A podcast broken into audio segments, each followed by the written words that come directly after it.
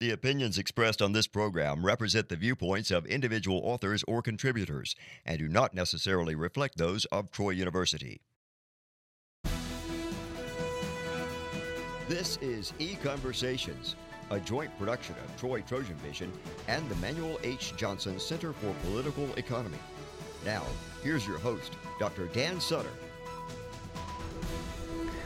Hello and welcome to EconVersations. I'm your host, Dr. Dan Sutter of the Johnson Center for Political Economy at Troy University. Banks occasionally fail in the United States, but the failure of Silicon Valley Bank in March 2023 created a wave of concern in financial markets. What went wrong at SVB, and did the bank receive a bailout? What are the costs when banks or depositors get bailed out? And why do investors and financial markets get so rattled when banks are in trouble? Joining me on EconVersations today to discuss this is Mr. Peter Earle of the American Institute for Economic Research. Peter holds a, a, bachelor's in engineering from West Point and master's degrees in economics and finance. And he worked on Wall Street as a trader and an analyst for over 20 years. He now reach, researches and writes about financial markets for AIER. Welcome back to the show, Pete. Great to be back. Well, so let, us get started here. Uh, before we get into anything more, uh, tell us a little bit. How is it that a, a bank uh, a- actually fails in this case? Because you know, as depositors, we think of it like as a place we have our money in, but a bank also is a, a business with uh, some uh, capital being contributed to. So tell us a little bit what it means for a bank to, to fail, as SVB did.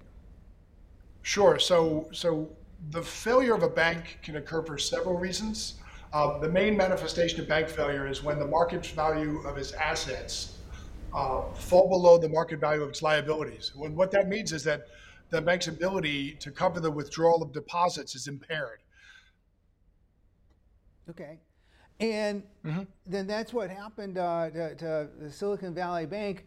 Uh, but before we get in, into some of the details of that, it, the SVB was described as a regional bank, and, and some people pointed that like regional banks weren't uh, subject to the same level of scrutiny in, in the aftermath of, of, of Dodd Frank as, as, some of the largest banks. You know, what is meant by a, a regional bank, and, and what, what's the difference between that and some of the, the largest national banks? So, a regional bank is essentially uh, a bank that specializes in local lending.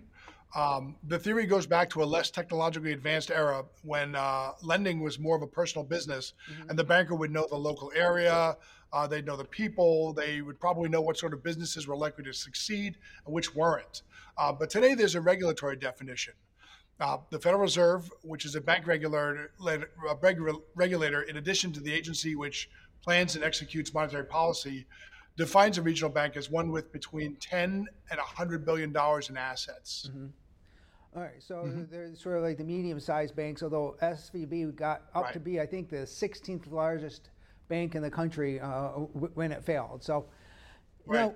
know, one thing that happens, one reason mar- markets get jittery when banks are in trouble is, is, we can have something called a bank run. And you already, one, you hinted at this because we were saying that if a bank loses some of the um, market value of its assets, it may not be able to meet uh, all of the depositors' uh, uh, demands if they should w- want to withdraw their money. So tell us a little bit what, right. what goes on with a bank run, and then how sometimes even like a sound bank could uh, fail due to a bank run. Right. So a run on a bank is when depositors uh, suspect or actually find out uh, that a bank at which they have deposits is either unable or likely to be unable to make them whole. In other words, if I have $100 at a bank and someone tells me or I figured out that the bank's assets may be dwindling or even gone, I'm going to go to the bank in a hurry and uh, probably try to withdraw my hundred dollars. Mm-hmm. The problem here is that owing to fractional reserve banking, uh, banks are rarely liquid enough to cover the full amount of their liabilities instantaneously. Uh, so they can't, they couldn't technically pay out all their deposits immediately if there was, um, you know, a rush uh, to, to demand the, those those balances. So, you know, they may have 50 billion in assets 40 billion in liabilities, but say only 10 or 20 billion in liquid in cash. Mm-hmm. So that's why rumors can be really devastating for banks because a rumor that a bank's in trouble can start a run, which quickly becomes a self fulfilling prophecy. And um, if any of the viewers of this show are planning on going to grad school, I'd recommend look up the uh, Diamond Dybvig model, which sort of illustrates the way uh, liquid assets and, and uh, or illiquid assets and liquid uh, liabilities can play out when it comes to banks. Yeah, and uh, you know, during the Great Depression, I mean, as uh, bank runs were, were causing uh, uh, led were the primary cause of almost a quarter of the nation's banks failing and, and right. like a complete collapse of our, our financial institutions then. But we did in the, during the Great Depression in 1933, we, we uh, in, introduced deposit insurance to help counter this. And so you might think that now that we have deposit insurance, uh, we, we shouldn't face this. But tell us a little bit how, how the, the deposit insurance works, because we'll have to come back to this later on, because this is all, all part of this this story. But tell us first off uh, what's involved with de- deposit insurance and how it normally works. Right. So, so deposit insurance is essentially a government program, although there are private programs. But usually, we're talking about the uh, the FDIC. That's the Federal Deposit Insurance Corporation, um, and they promise that if you have a certain balance in a bank account up to a certain level, you'll be made whole for that amount, often very quickly, if a bank fails. Now, if you have as little as a penny, this is theoretically now, of course, if you have as little as a penny more than the balance, uh, uh, which is in, in, in which uh, your, your account balance is not covered, uh, you could lose it. Mm-hmm. So the current FDIC insurance coverage limit is $250,000 per depositor per bank per ownership category. So if you had technically, say, $250,001 in such an account, you may lose a dollar. Um, in the case of SVB, though, is much more than that. But I, I, yeah. I, I, don't think we want to get ahead of ourselves at this point. That's how deposit insurance works. Yeah. Okay. So now let's try to uh, start to get into the, the, the problems that we had that SVB ran into. It was related to interest rates, and uh, of course, uh, the Federal Reserve was raising interest rates starting back in 2022 uh, to help control yep. inflation. But that, that ended up causing problems for uh, Silicon Valley Bank. So tell us a little bit how, how that uh, panned out. So the failure of Silicon Valley Bank had to do with what's called the duration gap. And that's basically an asset liability mismatch caused by interest rates. Mm-hmm. In, in, in, banking, uh, short-term liabilities, that's deposit accounts and, and, and, and CDs and that sort of thing, fund long-term assets. So deposits are used to make loans, to purchase securities, and that sort of thing. The problem is that short-term liabilities have variable rates, and deposits are on demand, so they can leave the bank at any moment. Mm-hmm. And uh, those are funding these assets to tend to be things like treasury bonds, long-term agency securities, all that sort of thing. So uh, those long-term assets tend to pay a fixed rate. So you've got sort of liquid short-term assets with variable rates funding long-term assets, which are pretty illiquid and pay fixed rates. Um, that's essentially what happened. And and while this is what while this event, and we can get more into it, is what killed Silicon Valley Bank, I would note that um, right now you know, months later, uh, U.S. banks are still sitting on something like 650 billion dollars worth of unrealized losses mm. because of these mismatches. So, you know, it, it, was fatal for a few banks, but there are many that are still uh, having trouble because of it. And so, I mean, the, the, the, problem being is that if you've got like especially loans that are out at a, a fixed interest rate, and then that um, uh, the rate that you have to pay on deposits, because if, if you're not paying it as one bank, somebody can take their money and, and, and put it somewhere else to try to, to get that better rate. At the very least, it's going to squeeze right. your profits. And, and but in, in Silicon Valley's uh, case, it, they actually led to them having some uh, losses from treasury bonds. So, uh, tell us a little bit like how is it that, that if you're holding treasury bonds at one interest rate in, in, in an environment of rising interest rates, you could end up suffering uh, uh, losses on, on those treasury bonds?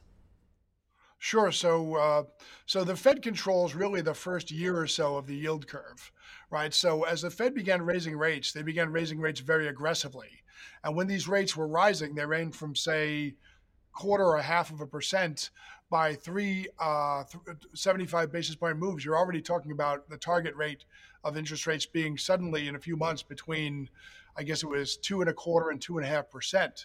Uh, now, originally uh, Silicon Valley Bank was paying out, let's say, half to three quarters of 1%. And what it was receiving on its long end from the uh, agency and long term uh, treasury bonds was, let's say, I'm going to guess two, two and a quarter percent, which is a good business. You know, if you're borrowing at a quarter or half percent and then you're being paid at another rate, That sounds, you know, that, that's a good business. What happened was over uh, in a short amount of time, the short end where they had to pay out to depositors in order to keep them, you know, invested in their accounts and not looking for other forms of return was higher than the agency and treasury rates they're receiving on the long end. So suddenly you're losing money and you have not only are you losing money in terms of taking in less than you're paying out, but also you have a loss of deposits that are going into now more competitive investments like some certain bonds, maybe into CDs, maybe into other banks' uh, deposit accounts. So it's a problem. And that's that's how everything started.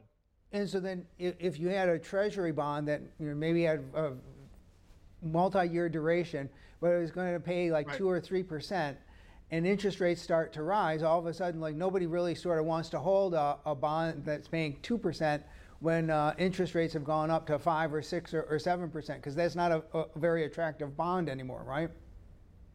Right, and the, and the other thing is that that end of the uh, the yield curve, those really long dated agency and U.S. Treasury securities, is extremely illiquid. It's one thing to buy those bonds; it's another thing to sell them. Um, mm-hmm. usually, you only get maybe some Treasury dealers buying selectively or insurance companies out there. So it's very illiquid. So if you were to say, uh, as Silicon Valley Bank did at some point, try to sell a couple of billion dollars worth of long-term treasuries, you're going to have a lot of market impact. You're going to have to basically sell lower in the market than you would want to mm-hmm. in order to uh, get somebody to uh, to buy your holdings. But I don't want to get ahead of ourselves. But basically, that's what happened: is the bank determined that uh, its uh, its its liabilities, the deposits, were leaving at a rate which eventually might have impaired its ability to pay. So what it mm-hmm. decided to do was try to liquidate some of its mm-hmm. treasury holdings, and in so doing, it took some pretty heavy losses. Now, you've explained to me before, so let's just see if we can get into this, that, that uh, other banks didn't uh, all, all, fail from this, this problem. And, and there, there is something uh, technically, it's a bit of a, a technical thing because I, I, wasn't completely familiar with it until you, you were explaining it to me. Right. But there is something called an interest rate swap that could be used to help protect your, uh, protect your position on these uh, treasury bonds. So you've, you've got a, a bond and the, the, interest rates are going up and that bond's not going to be very attractive and you're looking at either taking a loss on it or you could do something else uh, to, to, prior to have hedged your, your position, I guess is one way to describe it. So tell us about this.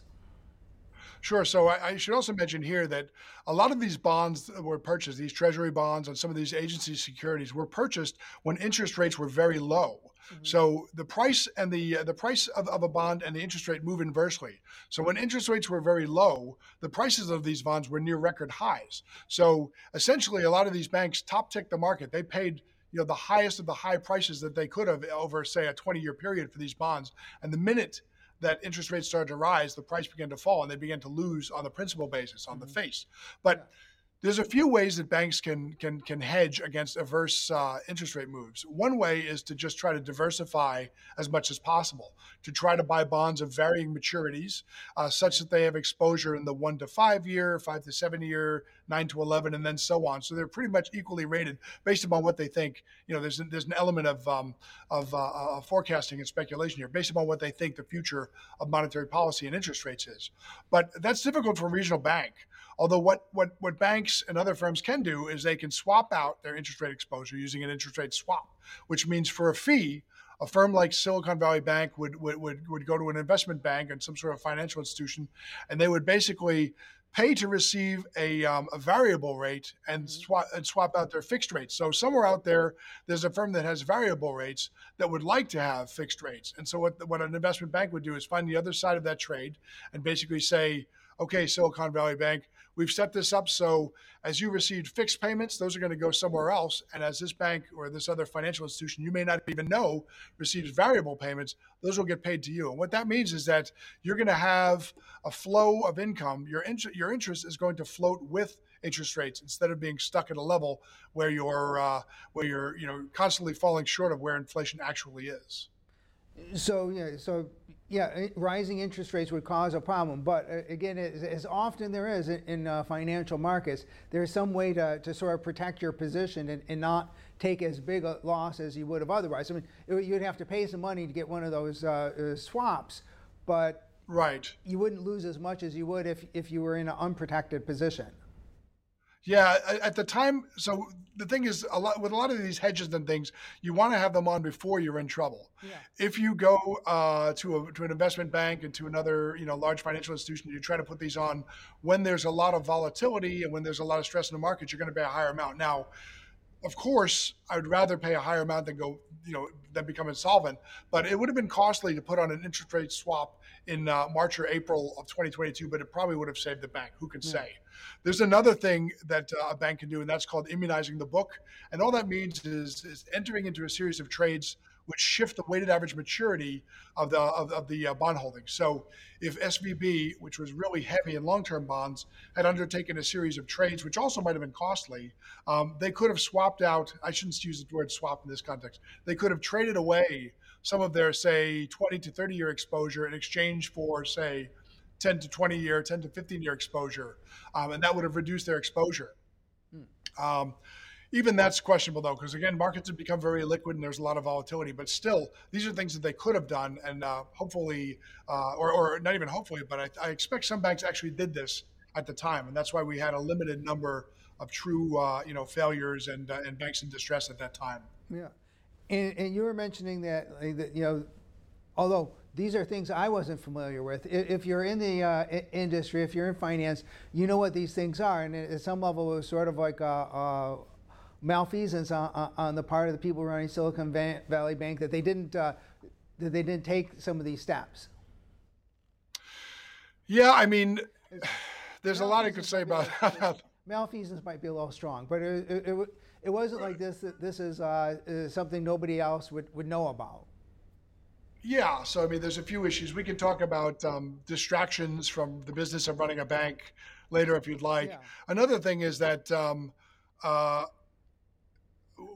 without becoming too condemning, I would say that you know a lot of people rise to the top in financial institutions, maybe not by being the best at what they do, but by sort of outsitting their opponents. Mm-hmm. So uh, I don't know if this is the case with Silicon Valley Bank, but I certainly saw in the financial markets in my time there that a lot of times the people who are running banks or running trading desks were not necessarily the best traders, but maybe they were the most politically adept, mm-hmm. or maybe they were just the ones who had uh, you know avoided controversy, even when there was a good you know even when there's something to be controversial about or you know raised an unpopular opinion to. So there's a lot of reasons why uh, they might not have had these uh, these swaps on. And uh, actually, another thing, Dan, if you don't mind, uh, we have to remember that we haven't had inflation like this since yeah. since you and I were kids. Yeah. So you know this is a lot of knowledge in finance and economics is cyclical and it's not cumulative. So many of these people, even if they entered the business in say 1985, they were never around this yeah. type of inflation and this type of interest rate volatility. So uh, one could understand how this might not have been right, uh, you know, at the front of their uh, book of strategy uh, as things began to get messy in the uh, spring of 2022. So we mentioned uh, deposit insurance, and you yeah, so Silicon Valley Bank was taking some losses. Uh, now, normally that wouldn't necessarily cause all the depositors to run and get their money out of the uh, bank because if you know you've got yep. uh, deposit insurance and you're going to be protected on that, they wouldn't have to. But that wasn't the case with most of the, uh, the Silicon Valley Bank customers. I mean, they, they were, you, you mentioned this $250,000 uh, uh, limit for deposit insurance. They were well, many of them were well over that, right? Yeah, I think the average account balance was something like $5 million. And, and what that means is that for the entire bank, about 95% of the actual deposits were statutorily uncovered. Yeah. They were, they, they, those, those balances should have been lost but they weren't. The, uh, the FDIC decided to step in and not only make their funds available, because sometimes these bank resolutions take months and years to do, yeah. but also to make their the full amount of their uh, of their deposits available to them. So uh, it was a good time to be a, uh, a Silicon Valley uh, bank share uh, a, a, depositor at that time. Right. Yeah, because now because now we want to get into this question: Was this a, a bailout? And I mean, certainly, you, know, you, you have to be careful here because. Uh, yes, there, there was a, a, change made that helped some people out, but there's the depositors and not the owners uh, of the bank. And you were mentioning before, uh, the, the owners of the bank were have been wiped out. Yeah, so uh, the, the, the, the price per share of Silicon Valley Bank was something like $250 at the start of 2023. By February, it reached $333.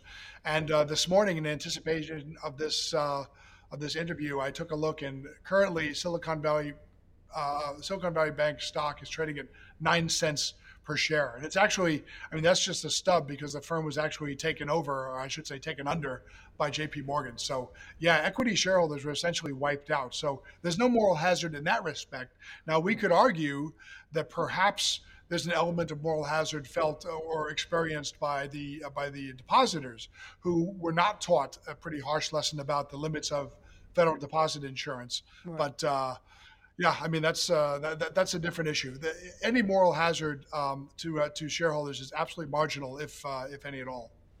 And in, in, in 2008, uh, the, the, bailouts came in and helped a, a lot of the uh, owners of uh, at-risk financial institutions. So this yep. was a very different thing. how you want to use the term bailout uh, you know, I guess you, you can always debate that, but this wasn't a bailout of the owners of the bank. They lost, and I think right. they had about 20 billion, uh, billion with a B, uh, in, in uh, capital invested in, in, Silicon Valley Bank. Yep. And like you said, that basically was completely, they, they lost all of that money. It's 99.9% yeah. wiped out, yeah. yeah. And, and, so then you, you, mentioned the term moral hazard. So if you can explain to us uh, uh, what moral hazard means with regard to our, our banking system. And, and, then we'll talk about whether this uh, worsened moral hazard.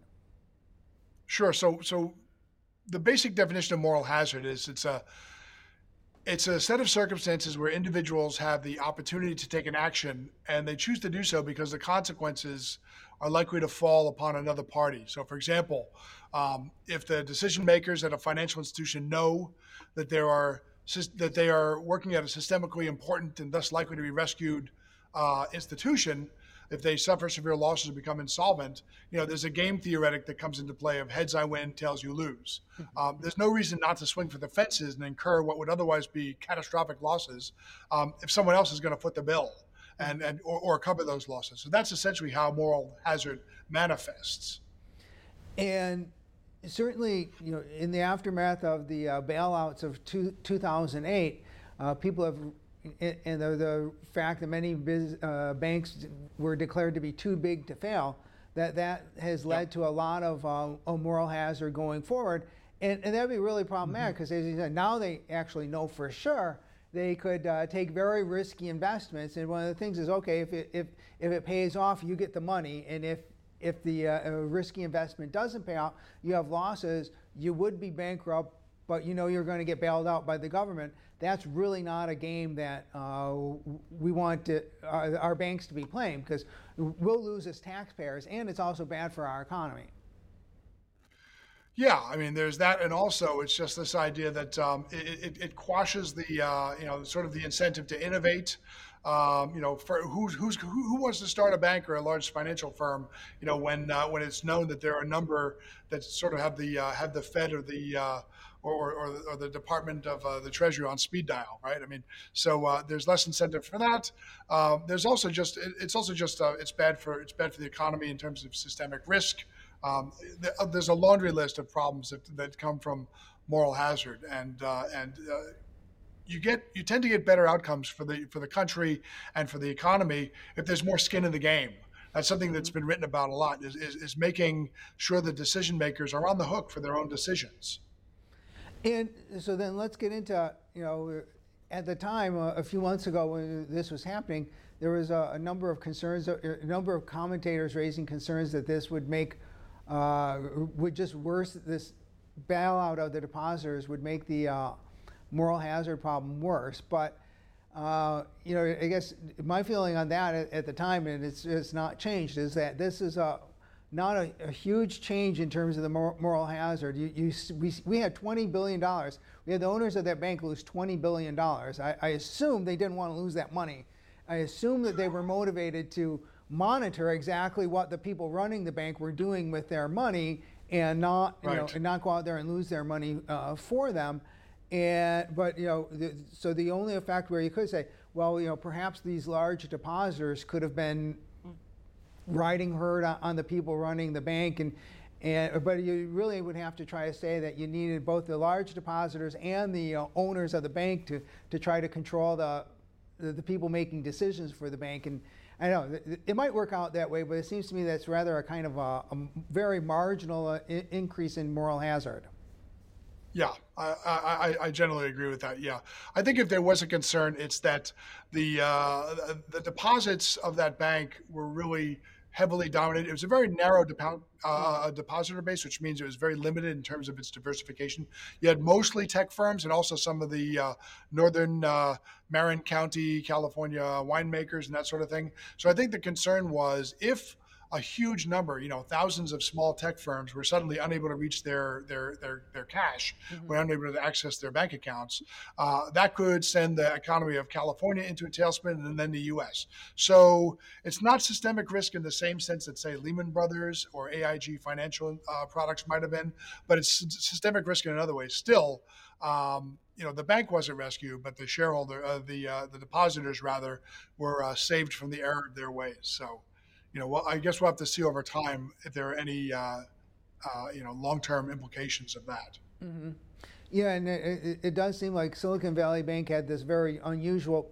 They were very big into venture capital, and like you said, they had these uh, tech firms yep. that were, uh, um, and, and again, you know, simply for if there were, if those firms' money had been tied up for a year or so, even you know, they, they might eventually they might have eventually gotten all or most of their money back, but just having it right. tied up for a, a, a, year could mean that they, they can't make payroll, they can't do, do the other things they need to do to run their businesses. Yep. I mean, at that time, there was a lot of uncertainty, right? Nobody knew exactly how far and wide, you know, these bank uh, issues might go, um, whether, you know, what the state of the economy was going to be several weeks later. So uh, I understand, I understand why, what the incentives were for the government to make those decisions. I may not agree with them, but I understand, you know, they were facing a lot of uncertainty themselves. Well, the Silicon Valley Bank was very prominent. It was a very prominent spokesperson for what's called ESG uh, investing, and for a bank, they were quite uh, vocal about what they were doing ESG. Tell us very briefly, you know, like what is ESG, and could that have had any uh, impact on this failure? Yeah, so ESG is essentially a, uh, a, a, um, a, framework for running uh, institutions like firms and all that. It, it, stands for environmental, social, and governance, and it espouses a whole series of, uh, of ways that um, some people think businesses should be run in terms of their consciousness of the environment and all that. And uh, I was actually snooping around the SVB website uh, earlier this year, and uh, they had page after page of SB, SV, uh, of ESG information on the bank, which I thought was kind of strange because it's a bank. You know, uh, banks are really aren't really known for their carbon footprint. Uh, there's not a, a coal plant or something like that. So uh, I would argue that. Um, time and human resources or human capital being resources, even if a small portion of the effort that went into those extensive uh, ESG reporting and observance efforts uh, were directed at mitigation that duration gap and the interest rate problems. Um, yeah, the, the, the, firm might have been around today. I think uh, even a small, a, a, single interest rate swap might have helped. Um, you know, mm-hmm. a lot of them mitigate a lot of the issues that eventually felled them, and it probably wouldn't have taken much away from their ESG intensive efforts. Well, and, and, that's, you know, like you said, not only is, is time and effort uh, limited, it, it, the time you spend on one thing you can't spend on something else. You also have the question right. of if you have people who think that the main point of running a bank is to make society better through ESG investing, they might not think that right. like the, the, the details of like int- covering your interest rate position is very important. Well, well, thanks very yeah, it's much. Probably more, it's probably more fun to write about. Oh, sorry. Oh, oh it's probably more fun to write about carbon footprints than to write about uh, uh, credit uh, could, uh, interest rate swaps. Could be. Well, thanks so much, Pete, for coming on and talk about this with us, and thank you all for joining us. Join us again next time for another E Conversations.